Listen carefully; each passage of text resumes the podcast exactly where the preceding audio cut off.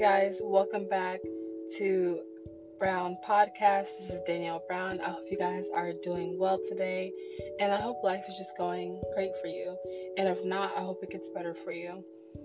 Um, today, our topic is about receiving, being open to receiving and giving love after dealing with past struggles or past heartbreaks or any trauma that you may have dealt with in your life.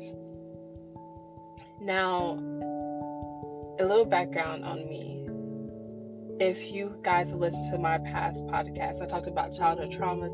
You guys should definitely check it out. If that's something that you're going through, something that you dealt with, I just feel like it's a really inspirational topic to discuss. But for me, love has been love has been a love and hate relationship. I feel like in the past, other days would be better than some, and then some days would be worse than others, where my feelings towards love would change. Where sometimes I would be open to love. I'm like, okay, I'm open to love, I'm open to receive love. Um, towards myself, but mainly this episode we're talking about towards a partner. And so I'm like, I'm ready to be open. And there's other times where I'm like, I don't think I'm comfortable with being open. I don't know if I want to divulge into the past and open myself up. I just don't know if I'm ready for that. And I feel like it's great when you can establish where you are regarding love in a partnership if you are ready for love. If you're not ready for love, you know, what are the things that you can work on to where you're comfortable with giving your love to someone and being open. Because my thing was, I didn't want to go into a relationship and not being the best I can be. You know, saying when you know better, you do better.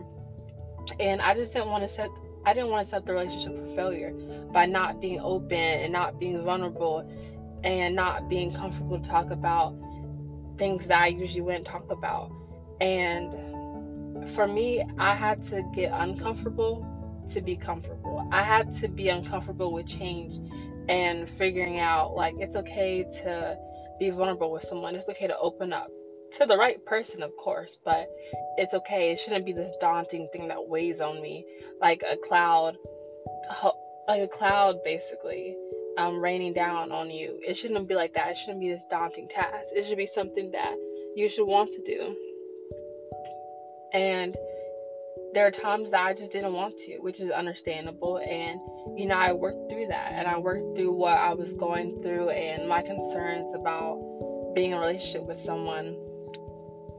And I started healing myself from within. I started working on things that I felt that were uncomfortable, whether that's talking about my past, um, father issues, or whether that's talking about my childhood or um, just opening up because I'm a very, I've always been a very private person. I keep things mostly to myself.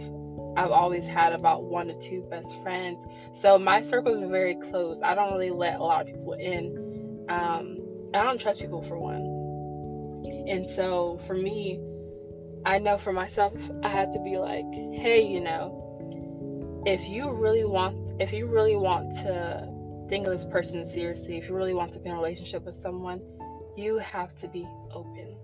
You have to be willing to be open. And of course, op- being open is not something that's going to just happen automatically or with the snap of your fingers. Being open is a gradual process, especially for someone as me that's closed closed off really and it's really private.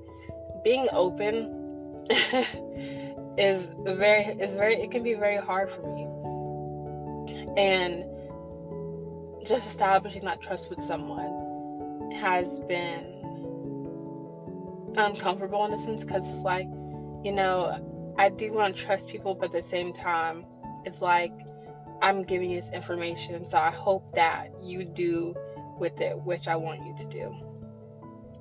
But I've been in love one time so far, one time. And in that relationship, you know, I gave him my all. Um, I gave my partner my all that I could.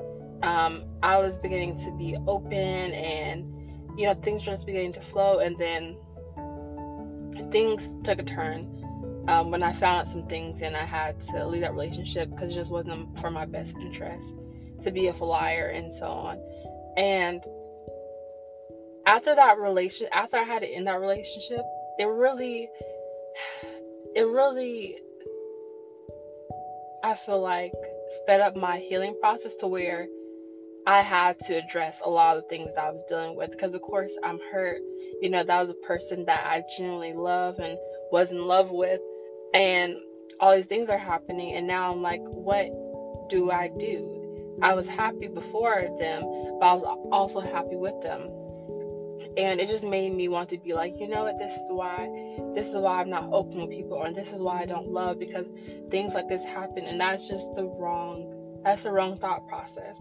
And of course, you know, when you're hurt, you're not really thinking things through. You're just like, I'm hurt, I'm feeling sad, I'm crying. I just want to dwell on that pain. And there's a time where that was true, where I was just, you know, going through the emotions and stuff because I'm a true believer that you have to feel your emotions.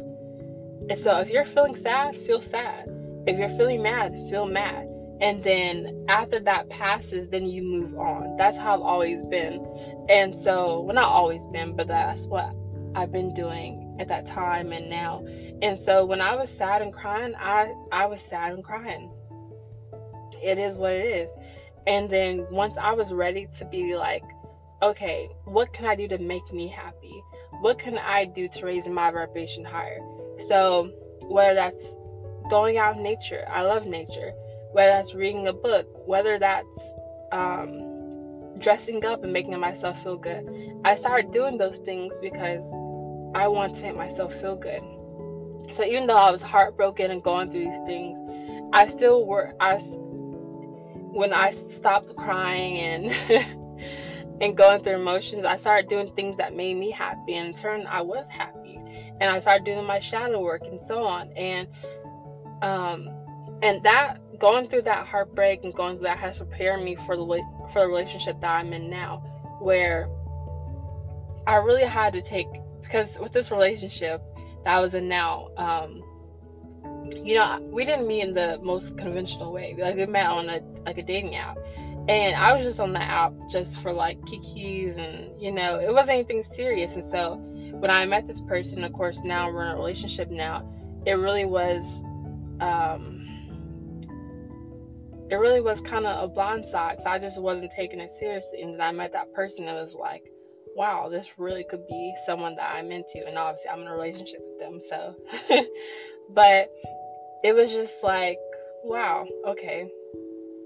Let me make sure that all my ducks are in order to where I can present the best of me in this relationship and outside this relationship because regardless, I am my own person. So at the end of the day, I have to make sure that I'm good and that I am, um, you know, being in my highest vibration, even when I'm not in my highest vibration, you know, just doing things that will help with that, you know, whether it's medit- meditating and so on.